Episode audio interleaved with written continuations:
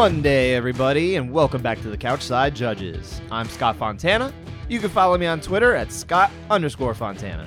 And I'm Dan Urban. You can follow me at the Dan Urban. You can follow the podcast at Couchside Judges, and you can subscribe wherever you listen. And if you like what you're hearing from the show, give us that five star review. As always, we talk MMA judging. You should learn the criteria. You can read it at abcboxing.com. You can and you should.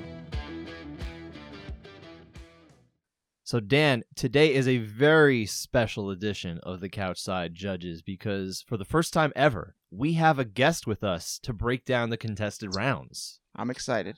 We have with us none other than E. Spencer Kyte, author of the Keyboard Kimura newsletter and writer for UFC.com. Spencer, it is awesome to have you on. You are one of my favorite people to interact with.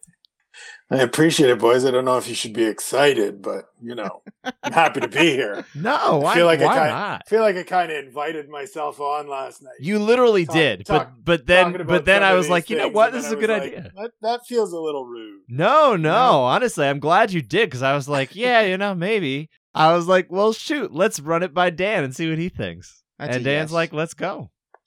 Yeah, I'm happy to be here. Thanks for having me back. Yeah, and uh, and why don't you shout out your uh, your Twitter handle while you're at it because we we just did ours. So It uh, it is at Spencer Kyte, S P E N C E R K Y T E. and where can we find the uh, the newsletter? Uh, The newsletter is spencerkyte.substack.com. It has been uh, a fun little addition to the, the weekly routine of of writing and turning out MMA content. It's a place where I do a lot of feature stuff for UFC.com and, another place that I write. And so it's a nice spot to do some of the more opinion stuff and event preview stuff. Just really is focused on the stuff that that I'm looking forward to or my takeaways from an event, which is is different than what I write elsewhere. So it's a nice little compliment. It gives you the the full Spencer, if you will. there you go. I, I love the full Spencer. I, again, he, you are you are definitely one Not of many the. people do. Oh stop! Oh stop! You're you're a very likable character on on the Twitter sphere. I think I think no one would have a bad thing to say about you except for the trolls because they always do. well, hey, listen, why don't we dive into this? Because we had obviously an extremely eventful Saturday evening in uh, at the UFC Apex in Las Vegas, right, Dan? Yep. So that, of course, was headlined by TJ Dillashaw getting the split decision win over Cory Sandhagen. 48 47s all around, two of them for Dillashaw, one for Sandhagen. And you know what? Before we even get into the scoring, guys, what a fight. Can we just talk about how awesome this fight was? Great Spencer, fight. Spencer, what do you got? I mean, I just started writing my. I'm going to do a rewatch tomorrow morning of of these contested rounds that we're going to talk about, and probably throw some talk in there about round one because close round to me. Yes. Um, but but started and and that was my lead was like, look, close fight. You know, we'll we'll talk about the scoring, and that's what that's what this piece is going to be. But we shouldn't lose sight of the fact that this was a terrific fight. Maybe the clubhouse leader for fight of the year. Um, I think it is for me. I haven't really looked back at all of the fights from from earlier this year that that are in the running, but just I mean, better than I think most people even expected, and expectations were high. So to have it play out the way it did and, and to get a really close fight, a thoroughly entertaining fight, I mean, can never complain about that on a Saturday night. Now, am I remembering this right? Either you can correct me if I'm wrong, but didn't this fight not get fight of the night? it didn't. It's true. Uh, I think so uh. Adrian Yanez and, and Randy Costa got it for their Dr. Pepper versus Reese's Pieces or Reese Peanut Butter Cups battle. Which I mean, hey, was was a great fight for the eight minutes that it lasted. Like it was eight minutes of just slinging hammers, but I love those types.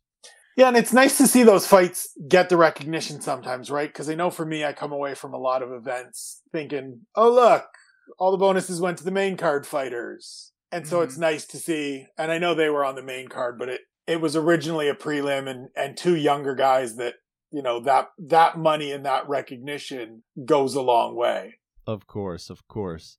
What about you, Dan? Actually, I like that Spencer brought this up. What, what do you think your clubhouse leader is for uh, fight of the year Fight so of the far? Is it this one, or do you have something else in mind? I, I gotta look. I can't even remember what other fights we've had. I feel like this hasn't been as strong a year for that as it was. Like last year was just it was lightning every event, right? Uh, and correct me if I'm uh, wrong. yeah, there was just great fights from Gaethje Ferguson. Like every week, it seemed like there was a new leader. and and of course there was like there were two fight of the year contenders even before the pandemic started, and then we had a bunch after the pandemic. It's almost like there was like two different years of it, but it was still an awesome year. I can't think of anything uh, that I would put ahead of this one either. Even though again, not fight of the night, but still maybe fight of the year, right? Uh, but we do have to kind of evaluate Dillashaw here because this was a performance that I mean, eh, say what you like, whether you thought he won or lose. I think he had to come away at least impressed with the way he looked coming off of a two and a half year layoff, and he hadn't really fought. He'd only logged like four and a half minutes of fight time the last like four years too.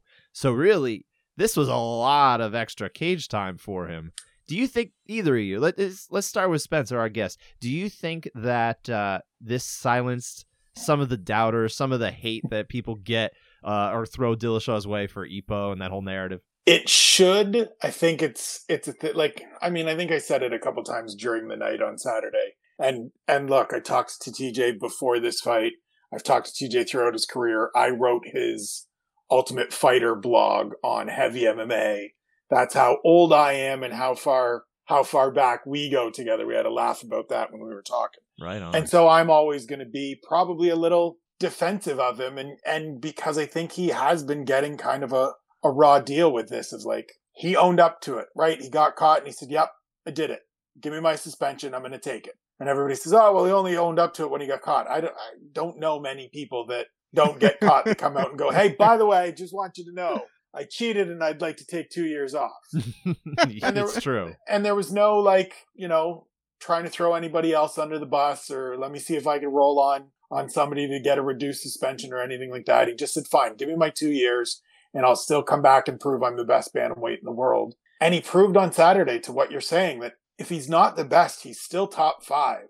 And to do that at 35 against a kid like Cory Sandhagen, who has looked so good after two years off, and as you said, I think 34 seconds or 32 seconds against Henry Cejudo in January 2019 you don't have to like him. You don't have to root for him, but you ha- like he is the epitome of begrudging respect to me right now. You have to acknowledge the skill and the talent. You're making me think of Anchorman with uh, Wes Mantooth saying, uh, you know, I, I pure straight hate you, but gosh darn it, do I respect you. right. And yes, I'm censoring myself. This is, this is what we do for Apple. yeah, I, I, for one, I'm not a, I'm not a TJ Dillashaw fan, but that started after the whole Uriah Faber and him leaving for Duane Ludwig whole ordeal, whatever happened there. And then the EPO came up, and I said, "Oh yeah, I'm not really this guy's biggest uh, supporter here." But I think he probably did silence at least that portion of the narrative that he can perform without it and perform well. So yeah, respect to him. Yeah, absolutely. I I have to think that you know as as someone in media as well because I was asking him questions last week too, and and uh, you know I I more or less asked him this question: is do you think you know do you think you can ever get past like the people asking about this? He's like, well, I don't know. I mean, you're asking me, and I was like, I know, I know, but I'm curious. Do you think you can get people like me to stop asking that question? And he does believe he can, and you know, I, I'm in, I'm inclined to agree. You know, I don't think I'm necessarily next time TJ Dillashaw goes out there if he's fighting in a in a title fight. I don't think I'm going to ask him about EPO anymore. Like, what what is there to ask? Like, it's like Spencer said, he owned up to it. He kind of talked about it enough. Like, what what else is there to see? You know, if he pat if he keeps passing tests, well, you kind of just has to take him as okay. I guess he's clean, you know, and and if he fails another test, well, then you know we'll deal with that, right? Yeah, it, it's always going to be first or second paragraph mentioned whenever you're writing about TJ Dillashaw, right? Like you set up the fight and then you say, and Dillashaw, 35, former two-time champion who was suspended. Right. that's just forever going to be the thing, and that's understandable and it makes sense. And the thing I like about it from from my conversation with him and and various conversations, various interviews he's done, is he repeatedly says, and that's like that's on me. That's what I did. Like mm-hmm. that's my fault. I can't like. Yep, I want to escape it. I want to like. I'd love to not have to carry this around but I did it to myself. And so to me, like for all the times we've heard, and yes, there have been tainted supplements, but for all the times we have heard, oh, I had no idea how, what, what happened there. Like I got this from so and so who got it from so and so and or Chael Sonnen never acknowledging anything and building a career off never acknowledging anything ever of anything. To have a guy come out and say, I did it, I screwed up, it's the thing that's always going to hang with me, and that's that's my fault. That's my cross to bear. That's the real punishment of this. To me is is all you can ask of somebody in that position. And so I give him I give him my respect and and whether you like him or not as a fighter, he showed on Saturday night that he is still a guy you have to be very worried about in this division. Ah, well said, well said. And, but as far as you know, looking forward with him more immediately, does he deserve the next uh, to be the next title challenger once uh, Aljamain Sterling and Petr Yan sort out their you know business in the rematch in the fall? I mean, I think so, right? Like, provided health and provided timelines work out, um, whether you agree or disagree with the decision, this is what we've got in the books. And so I think that guy goes forward and, and TJ got the win. He got his hand raised on Saturday night. And so it, it's the only fight that makes sense. But I do like what he said of, you know, if, if timelines don't work and if that fight doesn't go off when it's kind of tentatively penciled in for at the end of, end of October as a Spencer Kyte birthday present on October 30th, very much looking forward to two title fights on my birthday. There you go. Then I understand him saying, okay, give me somebody else. Maybe he takes that Rob Font fight that's that's kind of sitting out there for him as the not consolation prize, but as the stay active, keep moving forward, don't spend too much time on the sidelines. So and think very viable way, too, what's that? and a very viable matchup. oh, a terrific fight. And I think either way, I mean, we're going to get more great fights in this division, which which to me, and I think a few people said it Saturday night as well, is is the best division in the UFC right now from top to bottom. Yeah, I, th- I think Dillashaw definitely has to go uh, get the title shot next. I didn't know that they actually scheduled or penciled it in. Yeah, yeah. It's it's for what is it? Abu Dhabi, right? Isn't that what they're saying? It's going to be in Abu Dhabi, and and I believe they're saying it is not a pay per view, but it's a numbered event. Yeah, it's a numbered event. That's what all the reports a- are. Yeah, going to be a an ESPN show, I think, is what they're saying. Because from my understanding, the following weekend is going to be the return to New York City if everything goes well, and That's what I'm. and we're able too. to do those kinds of things, which will be a pay per view and and an actual pay per view. And so we could have uh, four or five title fights in a two week stretch, and some some big fights there at the end of October, early November, which. Really nice to get back into that familiarity of things. Hey, I'm pulling for it too. Uh, you know, obviously that's right in, on our neck of the woods out here. You yeah, know, I'm, work- I'm jealous. working for the New York Post. I'm I'm certainly going to be uh, letting my bosses know. Hey, uh, we might want to send a reporter to that. So uh, so we'll see what happens with that. Uh, before we move on to contested rounds, one last question about this fight. Cory Sandhagen, what does this loss do to his stock? Because yes, it, it is a loss. He does not get his win bonus. So we know he's at least lost certain things here, whether you thought he win the fight or not. But does it ding his stock? For me, it doesn't. I look at a lot of these fights, and and I think there are a couple others on this card as well. The Brendan Allen Puna- Punahele Soriano fight, where you can lose a fight and still come away where your stock is either at the absolute worst remains the same, and maybe still in the in the case of that other fight, the middleweight fight, your stock still goes up. And so, to me, to lose a a contested decision where I thought he looked pretty good for the most part. Maybe not as good as we've seen him in some fights, but but pretty good going 25 hard minutes with a two-time champion. I don't see how you come away from it and go, I'm kind of out on Cory Sandhagen right now. Maybe maybe he's not as good as I thought he was. Let's let's give him a step back. He's he's very much right there. I don't think anything changes for him. Yeah, I agree. And, and as you mentioned before, Dillashaw, you know, maybe he gets that stay busy fight with Rob Font. But if he is in line for the next title shot and he doesn't take that in between fight, Sandhagen Font makes sense to me. Oh my god, I would love So- that fight.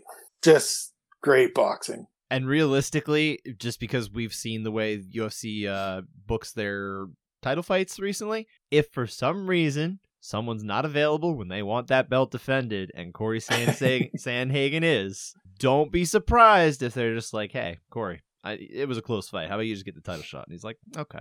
I didn't see. Did Dana White have anything to say about the decision? I haven't seen anything from Dana. I, I honestly, I think I went through an entire UFC event without even thinking of Dana White, and I don't know how that happened. Yeah, I don't remember anything from from last week, which is which is really odd. You're right. I I don't necessarily, as somebody that's not reporting on the sport so much as writing about the sport, Right. I don't necessarily dive in on all the Dana stuff and consume all the Dana stuff when it does happen. But I don't remember anything from the week either and didn't see anything coming out of last night. So we may have had a, a Dana free week.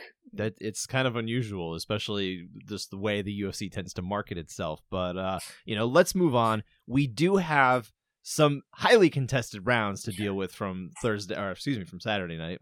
Day is it? Anyway. Let's let's start with uh, the championship round so to speak because it was a non-title fight from Dillashaw Sandhagen. These were the ones that made the difference because to set it up round 1 everyone had Dillashaw although you know as as Spencer alluded to very close round in round 1 uh, realistically, I could see an argument either way, but I did have it for Dillashaw. Round two, all Sandhagen. I, I think this was the clearest round of any of them for anybody. Round three also went to Dillashaw. So all three judges have it 29 28 Dillashaw. And that seems to be a pretty accepted score, more or less, even if you disagree with maybe round one. Now, round four, though, this is where the judges start to diverge. And so we have two judges, Derek Cleary and Sal D'Amato. They had this one for Sandhagen, whereas Junichiro Kamijo had it for Dillashaw. Dillashaw was the the minority score here, 10-9. How did you see it, Dan? And actually, why don't you set up the round too? Yeah, this was. I thought this round was was quite close, and I I guess I can make an argument either way. I ended up. I ultimately went with Sandhagen 10-9. I thought he was landing the, the good headshots uh, throughout, and I thought Dillashaw's best offense was leg kicks.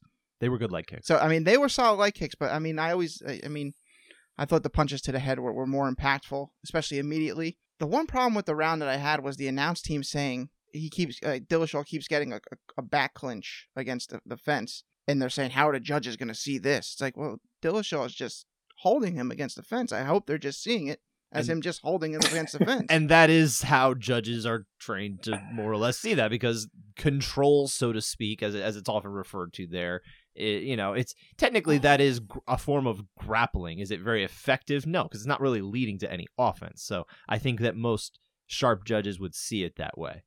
And then the round finishes. Sandhagen uh, lands the spinning back fist, which uh, yes. uh, seemed pretty strong. So I, that's why I, I favored Sandhagen. I could see this one being kind of a you know a very close round either way. I also saw for Sandhagen, uh, but I I think the reason why you can sort of make a case for Dillashaw is the fact that there is, especially early in the round, I just don't think as much was happening in general. Like, eh, I mean, they it's not like they weren't active or anything like that, but I don't think Sandhagen was able to really get going the way he was, you know, more or less later. And Dillashaw is, you know, he's he's got that clinch and he's, you know, not really going for stuff, but he's also kind of throwing in these little knees here and there and stuff like that. It's not high impactful, but I wonder how much uh, from the early round, and I watched this again. I just wonder how much of you know from the early round we're actually scoring more heavily than you know say the judges are or something like that because it has a lot to do with where you're sitting too.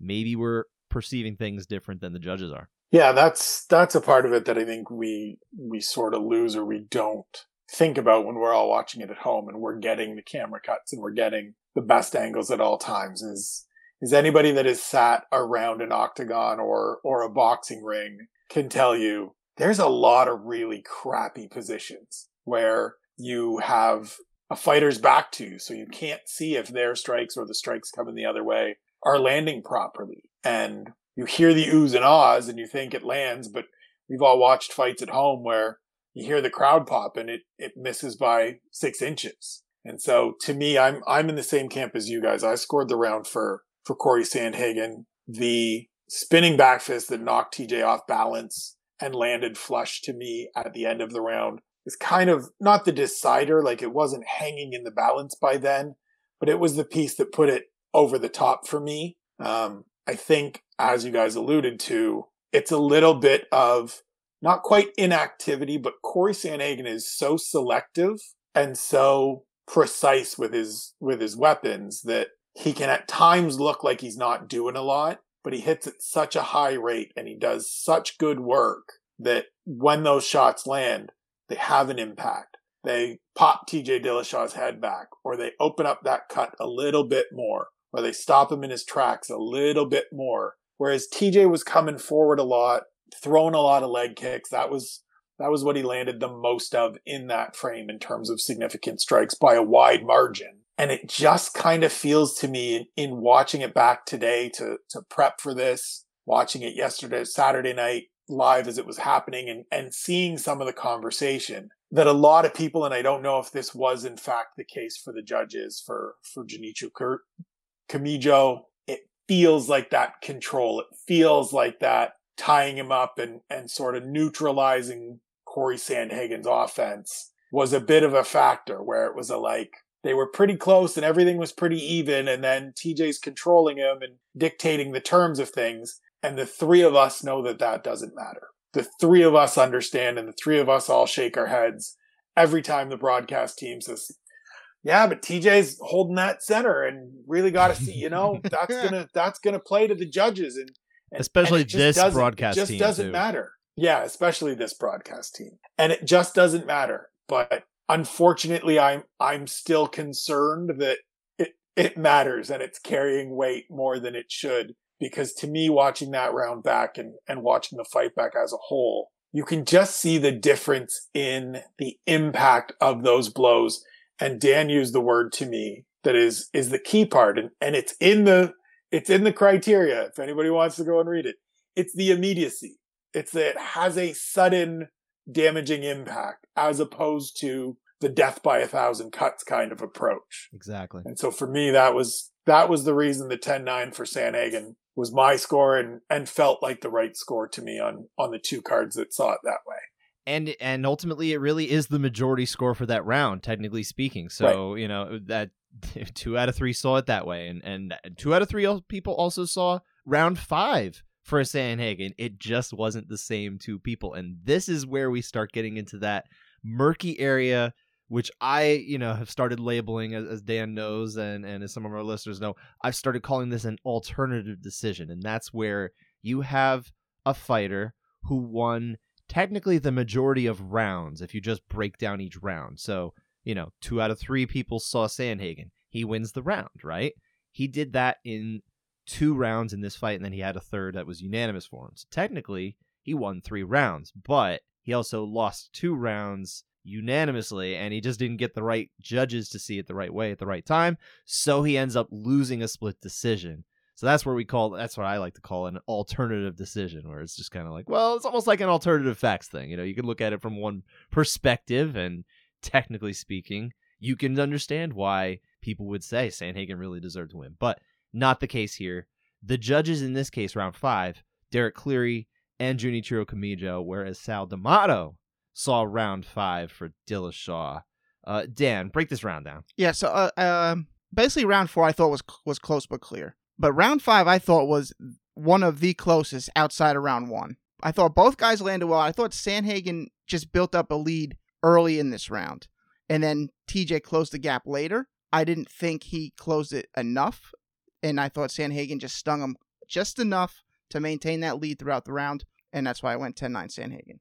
Yeah, and I did as well. I, I thought this was a Sandhagen around, but again, it's a very close round. And, and honestly, I think if you look at the numbers, it's it's one of the highest output rounds as far as strikes landed. I believe I, would have to double check the UFC stats there, but I'm pretty sure I saw Yep. that earlier. Yeah, that sounds right, Spencer. Yeah, it, it was the highest total for for landed and thrown for both guys by a wide margin. Like they actually picked up the pace in the fourth and fifth rounds in terms of their output. Um, Cory Sandhagen officially lands 38 of, of 83 significant strikes. TJ Dillashaw lands 40 of 88. Um, and that was that was by far the most output of each round for for each fighter. we see this a lot in fights where there's like 38 40 strikes landed it, it- when when we talk about some really close rounds uh, that that are often very contentious rounds with people it's very frequent where one person landed like just two more but it's such a high volume round you're talking about asking people to evaluate a five minute frame of time in which 78 you know significant whatever Right. that means strikes are landed that is a lot of offense to have to remember. Now, these people are expected to remember it more than anybody else, and I give them all the credit in the world because they have put themselves out there. They've dedicated their their free time to do this because it's not a job. It's it's it's you know a gig economy. They take the gigs on the weekend and they have full time jobs outside of this. So, um, I always give credit where it's due there it's a really hard job to figure this out. So when I look at this, I do see Sandhagen winning this round, but I think it's an extremely close round, and I think this is this round in particular is why it's very hard for me to get too mad about who won the fight because I just think it was so close and it's you can make an argument either way. That's that's how I feel. What about you, Spencer? Yeah, I, I agree on all fronts. I mean, I too had it 10-9 for Cory Sandhagen, but everything you just said is is exactly correct. It's a razor razor close round. It's a very difficult position to be in to sit there and and pay attention. I mean, look, how how many of us can sit for 5 minutes straight and just straightforward taking in downloading that information and not let anything else get in the way of it and then render the the, the right decision and remember everything that happened throughout those five minutes in order to render that decision. It's Um, hard. I, I mean, I'm ADHD, so everything is kind of hard with that. so, uh, and that's true. I'm not even making that up, but yeah. Yeah, it's it's super difficult, and like you said, and, and I think you tweeted it out on Saturday night as well. Like judging sucks. It's it's the hardest, most like least rewarding job there is because we never, we very seldom. I mean, the three of us say great job fairly regularly because we really appreciate and understand some of this stuff, but very seldom does the general public go, "Hey, you know what? The judges did a great job tonight." There were no janky decisions. This was wonderful. Round of happened. applause to all of them. Never but we know by name who got it wrong and just go after them when they get it wrong. Mhm. For me watching this round back and and really it's it's the story of the fight to me is this is another one of those bouts where it felt like more credence was given to the guy coming forward. Not necessarily in a control situation or like, oh, octagon control and, and effective aggression, which is just dumb to even consider. but in terms of not giving as much weight and value to a counter striker and to a guy that strikes extremely well moving backwards and moving side to side that Cory Sandhagen does. He does more working laterally than lots of people do in a straight line. And I think it kind of works against him at times because he sucks you in and he lands in close. And it's usually when he's slipping off the side of something TJ's throwing. And so it can look like both guys are landing or both guys are landing flush, but he's rolling off something and hitting you with something of his own. And it just kind of gets a little bit too close to call. And, and again, as you said, Scott, that's from us sitting here and, and knowing what we're looking at and watching it a couple of times and, Mhm. and really deeply processing it. And so if you scored this for TJ Dillashaw, like I'm not up in arms. I'm not, this isn't a fight to me where it's get out the pitchforks and let's, let's go crazy.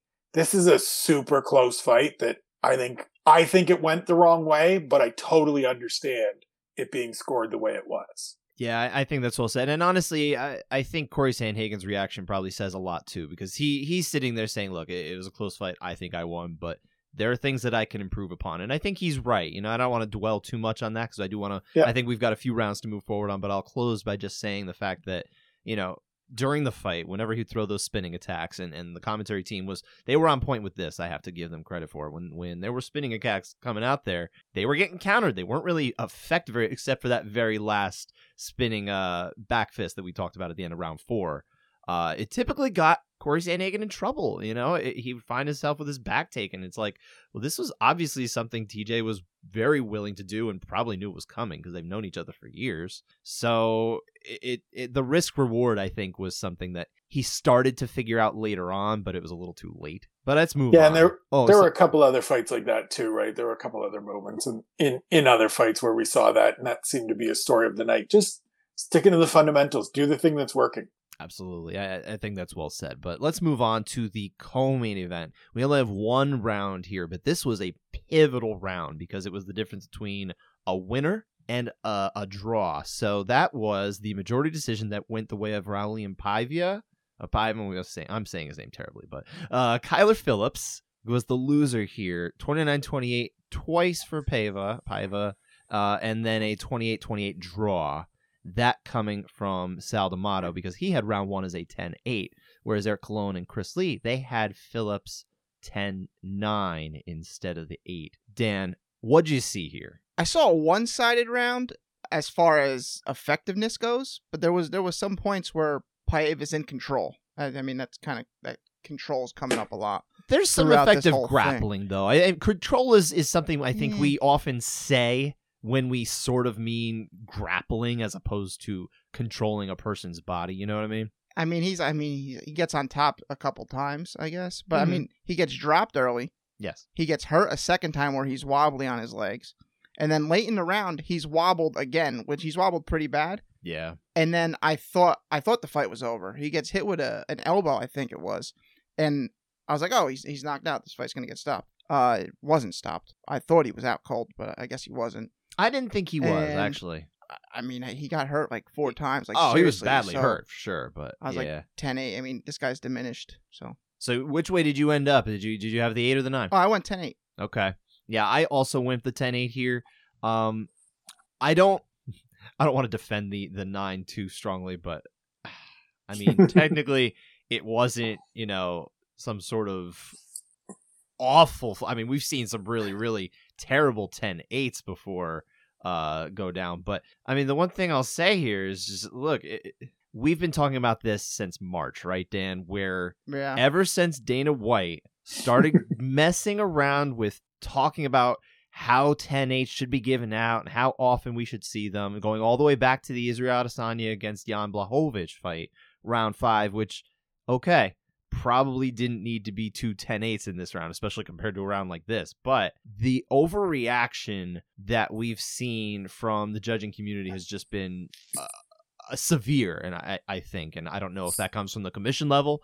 I don't know if that's the judges trying to, you know, figure things out or whatever. Because the judges, they do talk every single week. We know this. They they they're always trying to calibrate and get themselves on the same page. But I mean, if you have Dana White, who let's face it, is the most powerful man in mixed martial arts, even though he's not involved at the commission level, if he wants something to happen, I mean, do does anyone think he can't influence it to make it head in the direction he wants? I mean, that would be naive to think so. So, you know, whether whether it's a case where Eric Colon and Chris Lee are sitting there, you know, thinking, I mean, I would have given this a 10-8 a few months back or, or not. I don't know because Eric Colon is actually one of the more likely judges, statistically speaking, to go the eight rather than the nine. So I think he's the more surprising score of just a nine here. I don't I don't know. It's it, we've seen a lot of eight nine funniness going on, and I I have to think it's all linked to Dana White. But I had an eight here. I did.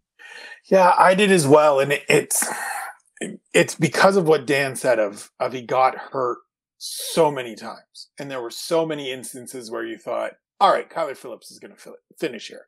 I went into the fight thinking that that Kyler Phillips was going to just look really great and and have a showcase moment, and A lot of us did. what watching it back for the first probably three and a half minutes, I was like, man, why was that like why was I so upset that this wasn't a 10-8? Like, Mhm. yeah, he got dropped in the in the first, I think, 40 seconds. He gets kind of sat down with a with a jab and he gets put on his backside, but he gets up pretty quick and he he recovers pretty well. But then you get into that final kind of 90 seconds, 60 seconds, and it's all Kyler Phillips. And it feels like he's going to get the finish. And it feels like he's got Raulian Paiva hurt. And it feels like the referee's looking over it. And I remember writing after the round, like, this dude looks like he doesn't want to go back. Like, he looked like he was over it. He didn't get up. He didn't go to his stool. He just kind of sat there. He barely looked like he wanted to take any water. And maybe that kind of furthered my feeling of 10 8. But watching it, and, and I think the part that stands out about it for me, and, and look, it's an individual frame that gets scored, and you can't look at the other rounds afterwards and say, well, if that's this, then this should be that. Mhm. But you look at those, those other rounds and say, all of those, like to the, to the officials that, that scored it at 10 9, all of those rounds felt the same to you. Like when you look back at it, all of those rounds felt the same to you. There's nothing that makes you go, maybe that, okay, that first should be different than the second or the third, where Kyler Phillips is never in real danger, but Raulian Paiva is clearly the the better fighter or the more effective fighter. And I think that's part of it for me is just we've watched so many rounds over the years that you get a sense of all right, this this just isn't what a 10-9 round looks like. Like this can't just be what a 10-9 round looks like because if this is close and we get a close 10-9 round, this can't be the decider where it's one-sided and nearly gets finished and you just scored it a 10-9. And so that to me is the the unfortunate part about this. Yeah, I mean, I think you touched a lot of good points here. Is just the simple fact that uh, we we do see a different round here, but by that same token, I mean, we see a whole wide spectrum of 10 nines too. I mean, it's it's nine out of ten rounds are a 10 or a 10 9 on you know all three judges cards one way or the other you get 10% of rounds more or less where at least somebody had an 8 and then you're only talking about about 5% of rounds where two or three judges have a 10-8 so it's a very small percentage of rounds that we actually get anything but a 10-9 so i get what you're saying. I i don't disagree there but i do think unfortunately, the scoring as it's set up provides just a, a way too many uh, nines. Is is the way they're kind of gearing it towards. I wish there was more. As uh, as as anyone who listens to our show regularly knows, we we do the past judgment where we like to have that middle ground be an eight, and then we can move up to a nine, or excuse me, up to a seven, which would be a traditional 10-8. But uh, that is not where we're at we don't use sevens there that's that's just written in there as you know it's basically just a joke. Uh, occasionally you get one judge do it but otherwise that's about it. Um, but yeah so if we have uh, everybody's on the uh, the minority judge here being uh, D'Amato dan what do we call that on this show? Oh that's a couch side over that's our little thing. We, we like to send uh, everyone spencer gets a couch side override uh, pendant in the mail uh, we have never done that, but maybe one day we will.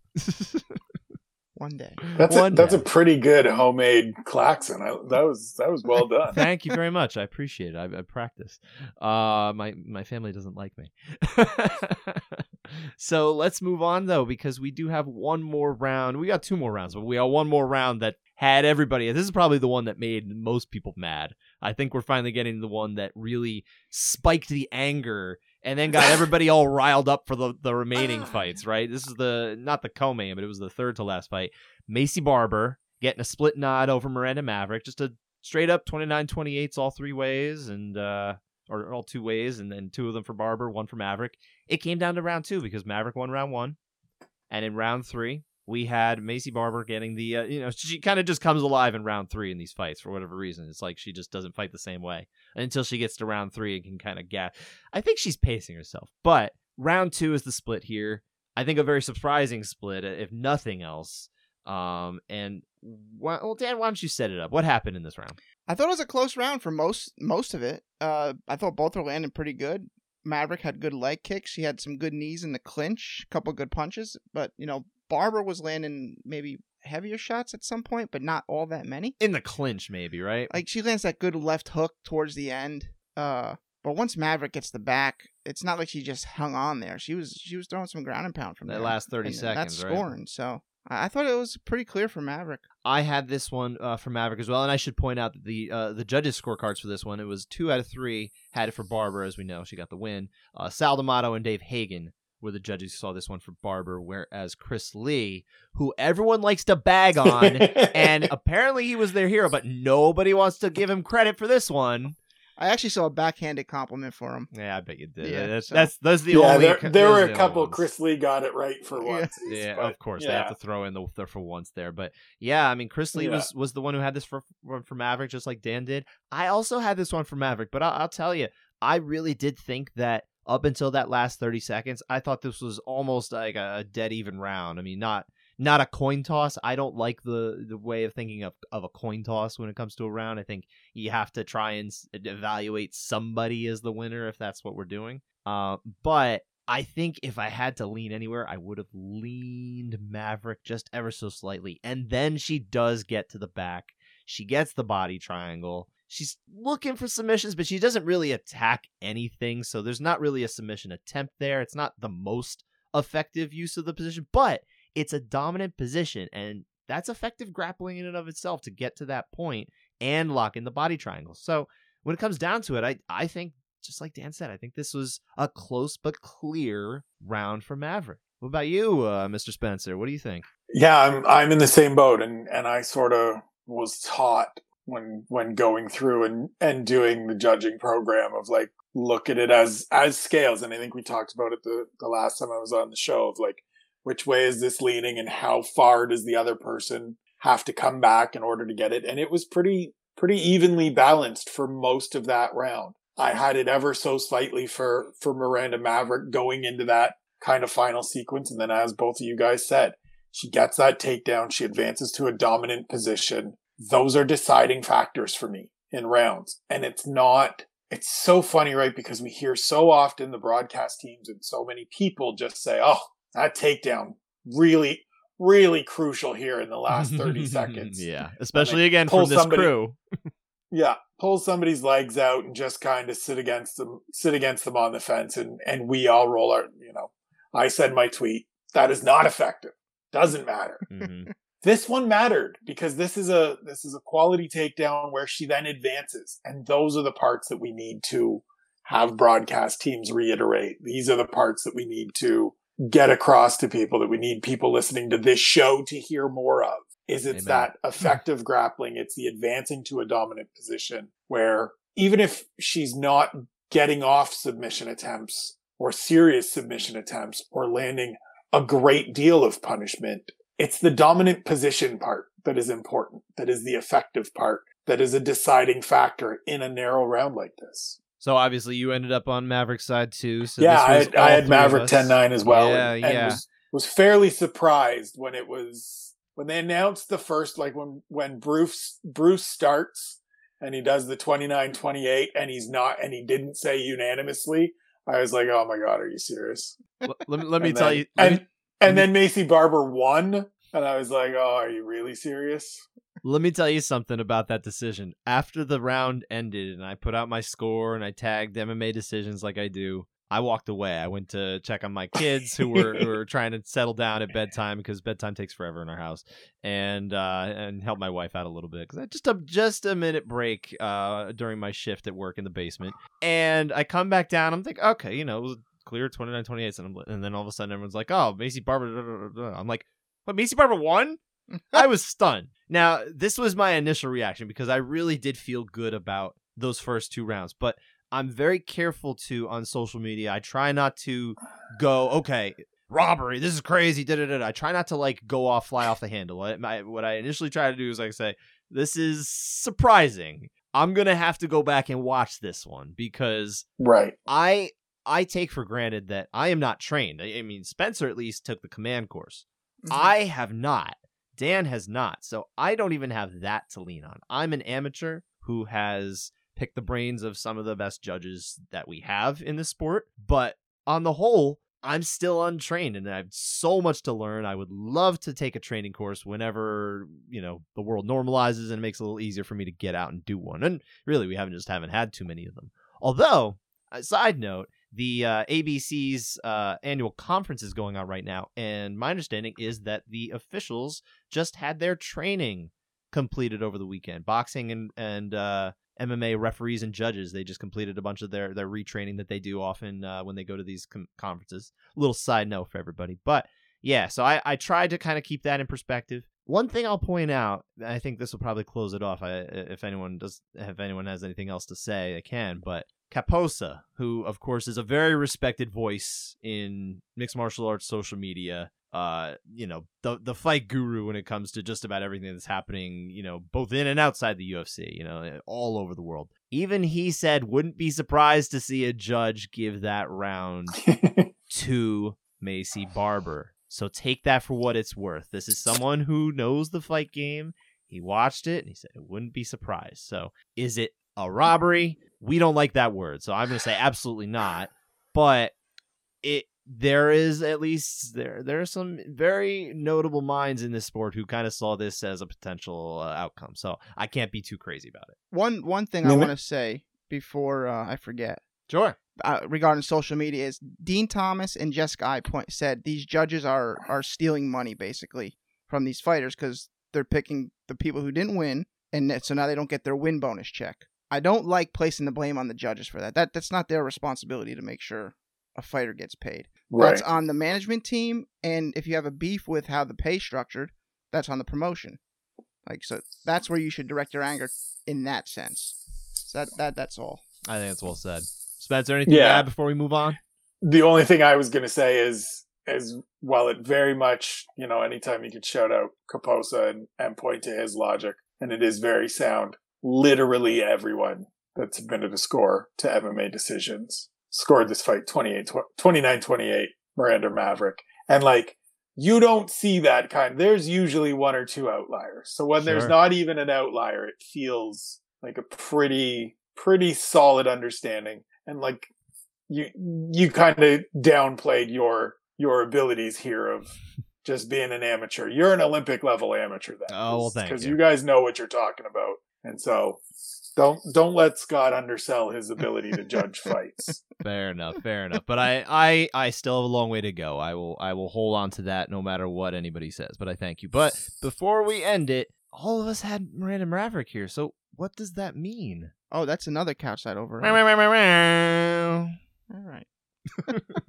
and uh, this one, I don't think we have to spend too much time on. Uh, our final round, our final contested round, had no impact on the actual outcome of the fight, although it was the first round. Brendan Allen getting a unanimous nod over Punahele Soriano. Puna got one judge to support him in round one, whereas the other two saw it for Allen. And and this was two 30-27s and a 29-28. So that's why we get the the discrepancy here. Dave Hagen, Junichiro Kamijo, they saw it for Allen. Chris Lee saw this one for Soriano. Uh, and this, by the way, was the round that DC called out Rob Tatum for later on in the broadcast because he had the gall to think it was 19 19 after two rounds even though he saw round two for Allen, so that meant he obviously saw round one for Soriano. DC's like, no, you're crazy. I, I think DC even mentioned, I think I think this one's probably going to be 29 28. I think he said at some point too. I'm not 100% certain, but I thought he said that. Sometimes DC just talks.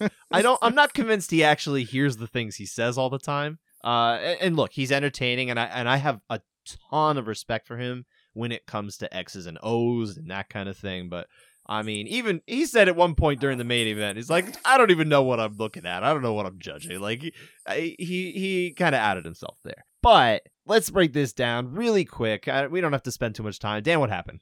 Yeah, I I, I thought this was a round of immediate impact versus cumulative impact. I thought Allen was hammering the body. I didn't think they were as immediately impactful as Soriano trying to take his head off with every single punch.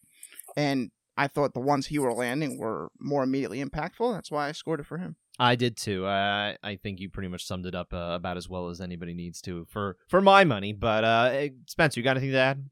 No, myself as well. And in a round where the final significant strike numbers were dead even at 28 landed each, you come down to that impact where every time Puna lands, Brendan Allen is taking a little step back or a little movement back, or there's there's a little something else there. And you can, I mean, you can just see it in the way they're throwing. I'm not upset that he didn't get, you know, the round on, on all three cards, but it's just one of those, as Dan said, the, the immediate versus the cumulative. And, and that's part of the criteria. That's another part of the things that, that we need to talk about more and explain and, and emphasize to people that immediacy carries more weight. It just does. Impact, yes. Because, yep, it's just, is is this guy trying to finish the, this man or woman trying to finish? Is it a blow that has that potential versus are they throwing 70 leg kicks fairly lightly that it's, as I said earlier, death by a thousand cuts. So I had it for Soriano. It was a, it was a close round, but it just comes down to that, the, the power with which he's landing. You know, I'm glad you cite the the statistics the way you do because you seem to Spencer be kind of using the statistics to uh more or less explain what you already saw rather than leaning on the statistics to tell you what happened because that's not what we do in MMA. I think you know, we know that. there are not two different strikes in MMA, significant and insignificant. There are a billion degrees of significant or insignificant strike. I like to call them insignificant strikes, Spencer. Um, right. because what what else do you call the ones that are not considered significant? Um, right. they don't have a term for it. Uh, but I think you're right. I mean, in a round like this, you can look at this round and say I mean, this certainly looked really close, but I do see a little bit more impact for Soriano. And then you look at the numbers and say, okay, it's even. That confirms what I think I already saw. So uh, that's that's where I think statistics are really good. But uh, again, we all had it for Soriano here. I don't think anybody thinks it's crazy to go Allen here, but the the criteria would seem to indicate you want to go with the the more impactful strikes, and those did seem to be Soriano, as Dan uh, illustrated to begin with. Uh, but again, we're all on the same side as Chris Lee. Once again, He's getting two. he's getting two. Couch that override. Good for Chris Lee. Yeah, that's right. He's gonna fill up that that uh that bingo card pretty soon. I mean, At A- this Allen's rate. strategy did work out though, because that I mean, he he must have known Soriano's gas tank is you know not the greatest.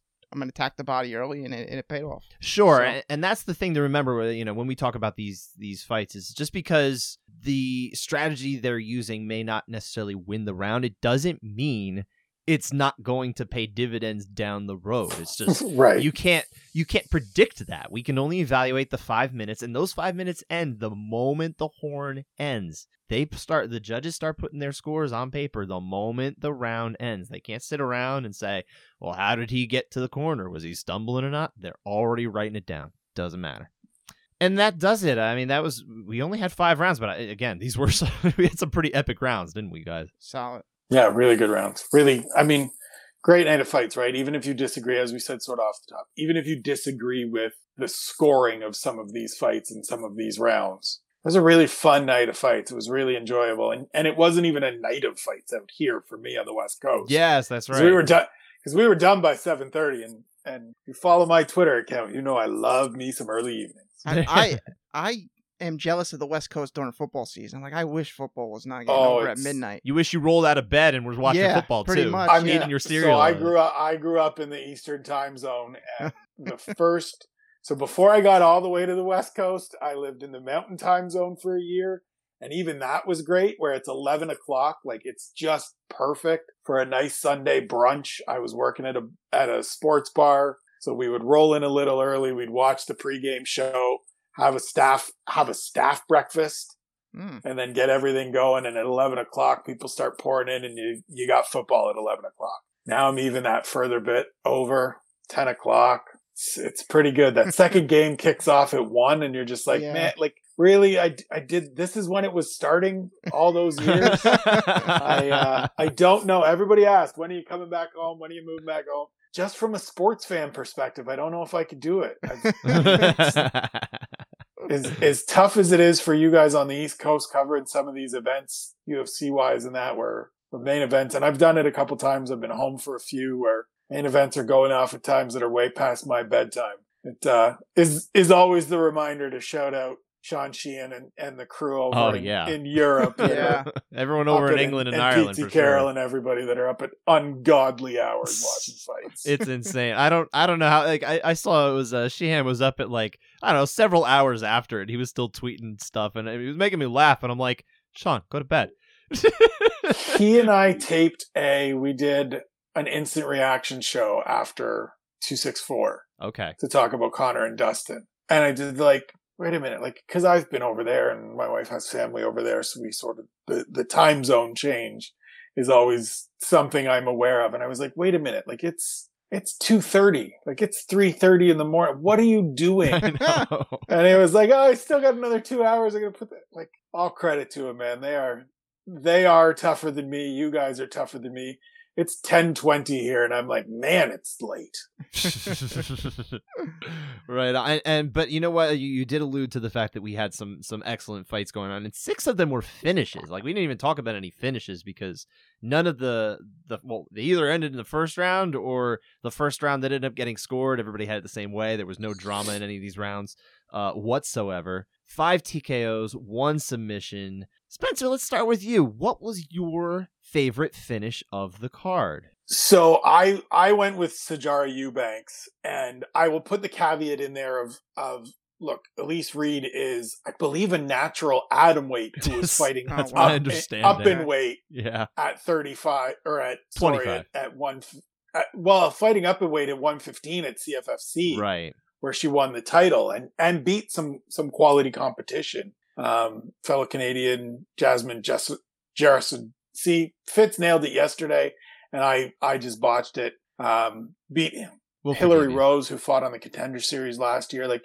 fought some good competition to win that belt up a division, but then went up a division again to get into the UFC to fight it at 25 and fought a Sijara Eubanks, who, you know, we know what she's capable of in this division, as she mentioned in her post fight, having beaten Lauren Murphy and having beaten Roxanne Modafferi. She missed weight for the Modafferi fight the weight's always been the problem. Sure. She looked dominant on Saturday, and a Sijara Eubanks that can make weight without issue consistently is a problem in that division because I think a lot of people either don't know or don't remember. Long before Sarge transitioned into mixed martial arts, she's 36 now, 37 maybe, and still fairly young in her MMA career. She was a elite world class no-gi jiu-jitsu competitor. Yes. Believe she has a world title or two uh, from those days training under Lloyd Irvin and, and things like that. So when she gets you on the ground, it's problems. And then to put in the strength and the power and, and the developing striking, it was an absolute bull rush of a performance and, and one that I just file away as, okay, that made me sit up and, and take notice, regardless of the fact that I think Adam Martin tweeted out, like, this is basically a bantamweight against a strawweight, which it, it kind of was, but it was still the type of performance that you have to acknowledge. Sure. Uh, she looked great. Actually, fantastic. One thing I noticed in this fight, maybe it's just because I'm sensitive to his voice. Her one coach, Sean Santella, was an, a former instructor of mine And mine. and, and Scott's. He Yeah. maybe I'm just sensitive to his voice, but I heard his voice the entire time. I'm like, okay, he didn't get his shot in the UFC, which is a shame, but maybe he can make a name for himself as a coach because I thought he was given very good, clear instruction to Eubanks the whole time. Uh, I don't know. I didn't hear any other coaches, but that could just be because I'm not, you know, listening for their voice. We we know we know Shorty Rock's voice very well. We heard it. Yeah, no, Shorty's a great coach. I mean, it, it is a shame that sort of his, his opportunity never came. I think there was one point where they were maybe looking at him and, and Well, actually, maybe even got offered a fight and it just didn't come together. Spencer, they actually even on a broadcast said he was to fight Wilson Reis. They put this Right. bra- they had a, a Chiron that said Wilson Reis will fight Sean Santella, and then they had to scrap it because of I guess it was the medicals, Some right, kind of Dan? medical issue. Right. Yeah. Yeah. But yeah, Shorty's a great coach. That team has, has done a really great job with Sarge. I remember when she came out of out of TUF and we were talking, she said, look, get being in that house and working with the, that crew, Mark Henry and company, she's like, I'm this is where I'm going. This is who's gonna coach me for the rest of my career and and watch out. And now that we see she's she made twenty I mean, I wrote about it Thursday going into the fight. If she can make twenty five without issue regularly, she's a factor. Yeah, I, I think so. And we should we should close by saying that somebody from New Jersey was going to win this fight because everybody was training in New Jersey. I, I was very proud to see see that. I said that on social media, and then afterward I said told you because I was right. Jersey won. Jersey represent. Uh, Dan, what was your favorite Uh, finish? speaking of more New Jersey, Mickey Gall strangling Jordan Williams, but he looked good on the feet too. He hurt him a couple times, but once he was on the ground, it that was it. Mickey's uh, fantastic on the ground. And and true story, you were in a fantasy football league with Mickey Gall once. Yes, a free fantasy football league with Mickey Gall. I don't remember the results, but uh, that, That happened you at lost. some time. He was probably, I don't know, he probably was like 18 at the time, maybe. Yeah, he was just a kid. you know Mickey a while. I didn't ever personally know Mickey because I think he started kind of training uh, at, at AMA Fight Club just kind of around the time I got married and I wasn't able to go as much anymore. Got the new job and everything. Uh, but yeah, so that that is. Uh, he, I mean, he did look. He just looked like a house of fire, didn't he? He maybe it's maybe he's gonna break into the 15. Maybe he's finally hitting that stride. I don't know. Wait, uh, what do you mean? The top Not after this fight. Not after this fight. I mean, oh, I was no, gonna no. say, dude, he's on not his close on his ascent to the top 15. I, I think see, maybe I he's finally hitting that stride. Okay, okay. I mean, what did you think of his uh performance, real quick, Spencer? I was really impressed. I mean, I said going in, I, I picked Jordan Williams, and it wasn't because I was overly impressed with Jordan Williams. It's because I've been underwhelmed by Mickey Gall. A lot of people Um, have. Has always seemed like a kid that looks like he's got potential, talks like he's got all the like talks like he's a world beater, talks like he's a world champion, just hasn't gotten his chance, and then comes out and loses to loses to the top, the best competition he's always faced, and Diego Sanchez. And then went out last night and or Saturday night and, and looked terrific. Hands looked much improved. I don't know if that's you know a couple of camps with with the immortal Matt Brown teaching him to just be a little. He seemed a little more angry, and I think that's what Mickey Gall needs is a little more controlled anger. A little mean streak. Yeah, get a little get a li- little angry about it, and and maybe Matt Brown is is the voice he needs, as Dan said. Put together a little run here and and get towards that top fifteen.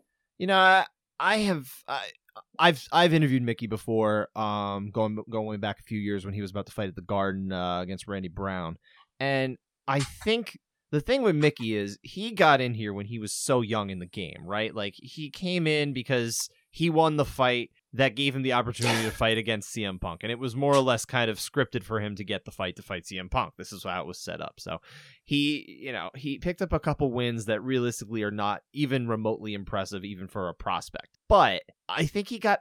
I think he honestly he swam a lot better in the deeper end of the pool earlier than I think a lot of people would have. He stuck around and you know say what you want about Mike Perry as a as a human being if you want to go down that road, but like that fight against Mike Perry, I mean, he's a decent fighter, Mike Perry, and he Yep. hung in there with him pretty well. That Diego Sanchez fight you mentioned, he was, if I recall right, he was winning that fight and then just basically gassed. Gassed he, he just hard, yeah. completely Yeah, dominated. died. Dominated the first and then just was Yeah, was I mean, these are rookie mistakes for somebody who I think, well, not Yep. necessarily the the Mike Perry fight, but the, in particular the Sanchez fight. It's a rookie mistake. He got in there a little too probably high for his britches. You know, I'm I'm butchering the uh, the idiom there, but I think I think now we can really start to see what he can do, and I, I, there is a lot of untapped potential for him. He's got a big frame. As long as the weight isn't a problem for him, that 170, I think he does have a lot of potential. Maybe top 15. I don't want to start going down that path. Let's let's let him work there. Uh, Dan, you can get I'm excited. the, I'm That's the fine. optimist. Of That's fine. You are. You are. I'm the realist. He's the optimist. Uh, for me, though, my favorite finish, and I bet you a lot of you kind of wanted this one too, but I kind of stole it first. Darren Elkins doing Darren Elkins things, coming back, rallying, stopping Darrick Minner, and just, I mean, this is this is a typical Darren Elkins fight where he just he's getting beaten down, he's just losing, he doesn't look right. It's, it looks like you know the writing is on the wall. You know maybe he won't even make it through. And all of a sudden, even in the beginning of round two, after losing round one very clearly, even in the beginning he's not doing so great. And all of a sudden, you see Minner starts to tire. And and he can't really, you know, he's trying to work for what is it, the guillotine, right? If I'm remembering right, there was a kind of a guillotine he was Mhm. trying to work for Yep. and he just can't quite get it. He loses position. He winds up on the bottom. It's like, uh oh, this is this is Darren Elkins' time, and he made it Darren Elkins' time. He was looking for you know arm triangles. He he was fishing for it, and then he was just he got to the point where you know he's landing those strikes from up top, and and uh, and Minner's all sprawled out, and then you go for the you know the the pound pound, you know like the gorilla punches one way and the other. Like once you get to that point, you're basically telling the judge stop it uh, especially when it's not being defended. And and sure enough, uh, I believe it was Mark Smith was the ref on this one, had to step in. Uh, and and you got the Elkin, the typical Darren Elkins celebration where he's got blood all over his face, blood all over his eyes. It looks like he can't see. Like he's had his eyes poked out or something like that. His his face is like in this grimace, like I did. It's like the Rocky face, right? He just looks like Rocky, and then he pulls off another one. So he's the type of guy that no one really appreciates the right way when they fight because he is not a world class fighter in the sense that he's going to be fighting for a title. He never got that far. He just didn't. He got into the rankings here and there, but he never really crossed through that threshold, right? But he's the type of guy that if you're a real fight fan, you love Darren Elkins. Yeah, that was fantastic. That top cross, uh, that top uh, crucifix is just not fun to be underneath. Oh yeah, absolutely. Yeah, it, w- it was funny. There was a point in the first where DC said, "Oh, he, he's hurt," and just instinctively and internally, I and I ended up tweeting it out. Went, "Oh, so he's ready to go." Y- right? Like that's just.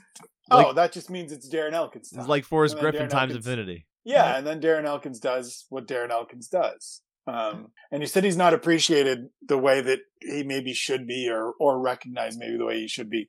I agree with you hundred percent. Uh, several times over, I think I've probably written it, and I will probably have to do it again because it's Mhm. been a few years. But I write the Darren Elkins All Stars. It is just like he is the team captain. He is the namesake of the piece because it's just those guys that hang around and grind out good careers. As you said, maybe they're in the rankings here and there. Maybe they're just outside of it, but they're tough outs. They're miserable guys. Like if you get that offer, you take it because you don't want to turn down fights, but you're like, isn't there anybody else?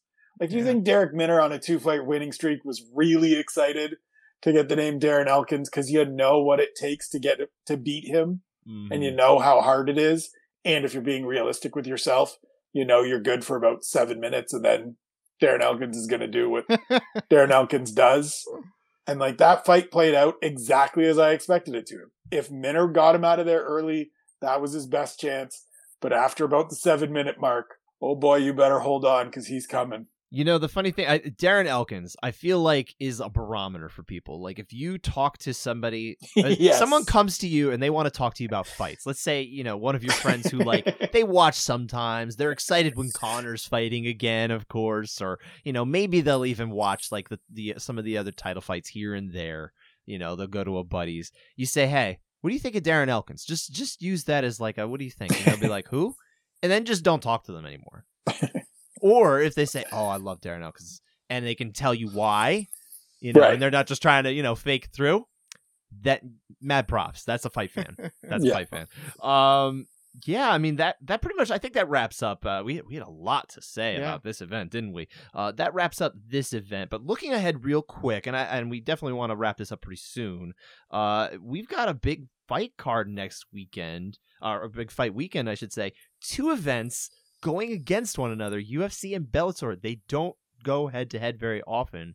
And this one seems like it was more designed for Bellator to go head to head rather than UFC counter programming, as we often used to see, right? And that I think speaks to the strength of the, especially the headlining fight, but the card as a whole for Bellator 263. Patricio Pitbull going against AJ McKee, featherweight title fight. End of the road for this years long, to, to way too delayed, obviously for you know things that happen in the world. You know we all know uh, what has been happening.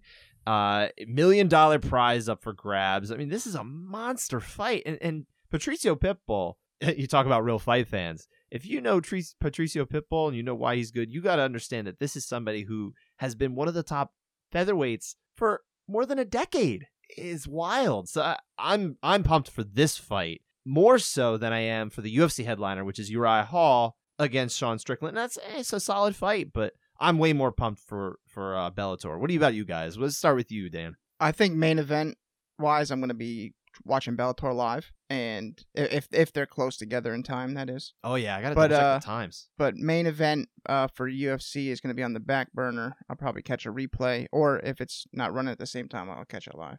But I'm more I'm more excited for Bellator's main event. What about you, Spencer?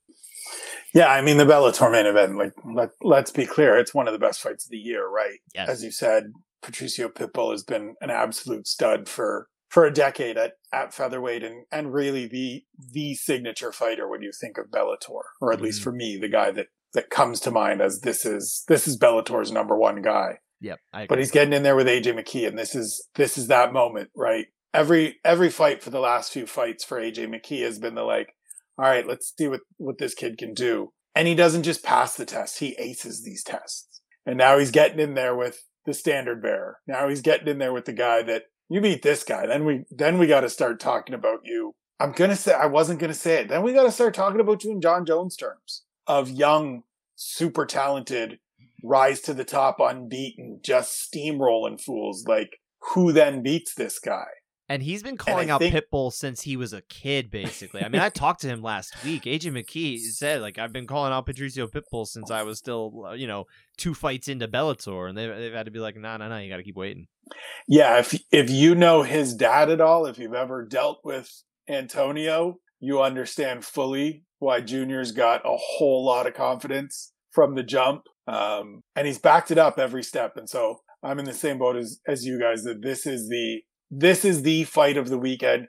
Don't sleep on the co-main event either. Mads Burnell has looked terrific as of late, and he gets sort of feels like it might even be a number one contender fight against Emmanuel Sanchez, who's sort of always been around that top position, fought for the title a couple of times. Really big fight. I do love the Sh- the Sean Strickland Uriah Hall fight. I like both guys Sure. a lot in that division. I think both have the the potential to be contenders by the end of the year. Obviously, whoever wins is going to take that next step forward. But that Bellator fight is is one of the best fights of the year on paper, and, and we'll see how it plays out on Saturday. Real quick prediction winner round method. Dan. for AJ Mc- each, each, each headliner. Okay, AJ McKee is going to win this one decision, and Uriah Hall, if he attacks the shoulder, Orlando Sanchez already weakened it a little bit. Omoplata, Uriah Hall, Spencer. round two. I'm going to go with AJ McKee as well. I'm going to say decision as well. I think it's a close fight. I don't I don't think he can finish Pitbull, who is just, you know, doesn't get finished. He doesn't lose very often. And I'm going Uriah Hall. I'm going TKO. Something something sharp and nasty that Sean Strickland walks into because Sean Strickland just loves to fight and loves to get ugly and dirty and messy. And Uriah Hall is not the dude to play those games with.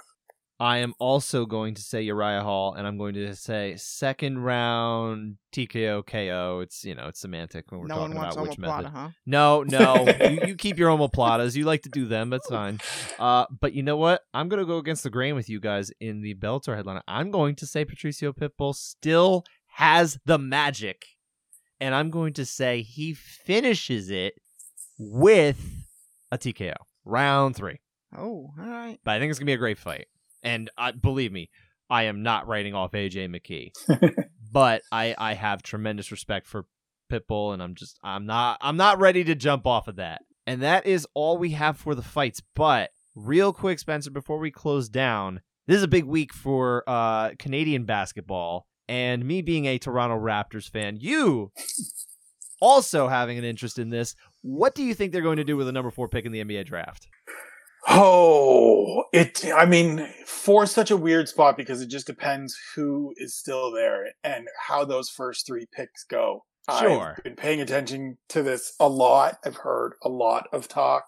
Um, most recently, I heard that Jalen Green may still be around at four. I'd be very excited about that as a big wing scorer with, with huge upside. Um, and I think you and I talked earlier though, like in, in DMs about it. We yes. were, we were chatting about it if they come away with Jalen Suggs, I'm I'm absolutely happy as can be. Um, see a lot of Gonzaga basketball out here. A lot of lot of friends that are big Zags supporters. Obviously, the Spokane crew that that fights MMA. Shout out to all of them. Um, he's got a relationship with Gary Trent going back to Ohio, so that's a good fit. He just feels like a plug and play rookie that can go out there. Unlike like Malachi Flynn played great last year. Red VanVleet did his thing came on late down the stretch, but wasn't a guy that you could necessarily roll out there for, for 25 minutes confidently right out of the gate. And I think you could do that with Jalen Suggs. It gives you, can't believe I'm saying this, it gives you the opportunity if you want to move on from Kyle Lowry to move on from Kyle Lowry. I, I agree with And you. I like the leadership that he brings there. I think he is definitely the floor general that would come in there, and Yeah. I think he's just going to take charge. You know, not necessarily be like the best player or anything like that as a rookie, but I think he'll probably go in and, and people will respect him for what he brings to the table, the attitude and the leadership qualities, that kind of thing. I really actually hope that the Raptors walk away with him. Obviously, like you said, they're going to get, you know, if they want to, they're going to get the fourth guy out of those top four that everybody really likes, whoever's left there, or they'll trade Yeah. out. Or, I mean, there's everybody saying, you know, maybe Scottie Barnes. I hope that's not the case. I don't necessarily have anything against him, but if Suggs is there, I really want Suggs. He's actually the guy I would really root for. I think he could end up being like a potential, and I don't mean that they're the same player when I say this, but I see sort of like a Russell Westbrook kind of quality because Westbrook also slipped just a little bit in that top part of the lottery, and he's, you know, is he the best player from that draft? He probably is. Yeah, I mean, I think it's it's one of those things. I'm very happy that they're four and not five or six because I think once you get out of out of four, it feels. And I know, as you said, people are super high on Scottie Barnes, and there's some other guys that that people are really high on that make sense. But as a guy that I think that can come in right away and contribute and and fill that void, that look, if they don't move on from Kyle Lowry, he's not sticking around for multiple years. And so to get a lead guard that can come in and, and run the show, play well with Fred, showed well in college in those big moments in the tournament throughout the season. Love a kid like that that can just come in and contribute right away. Amen, brother. And that does it for this episode of the Couchside Judges. Special thanks to Spencer Kyte for joining us on this one. It was a great time. Make sure you follow him on social media. Spencer, thank you very much for joining us. Appreciate it, boys. Thanks for having me. Always a good time. Thanks for listening, everybody. Take care. We will be back on Monday. No midweek show this week. No end of the week show. So uh, take care, and we'll we'll talk to you then. Have a great week. Thanks for listening.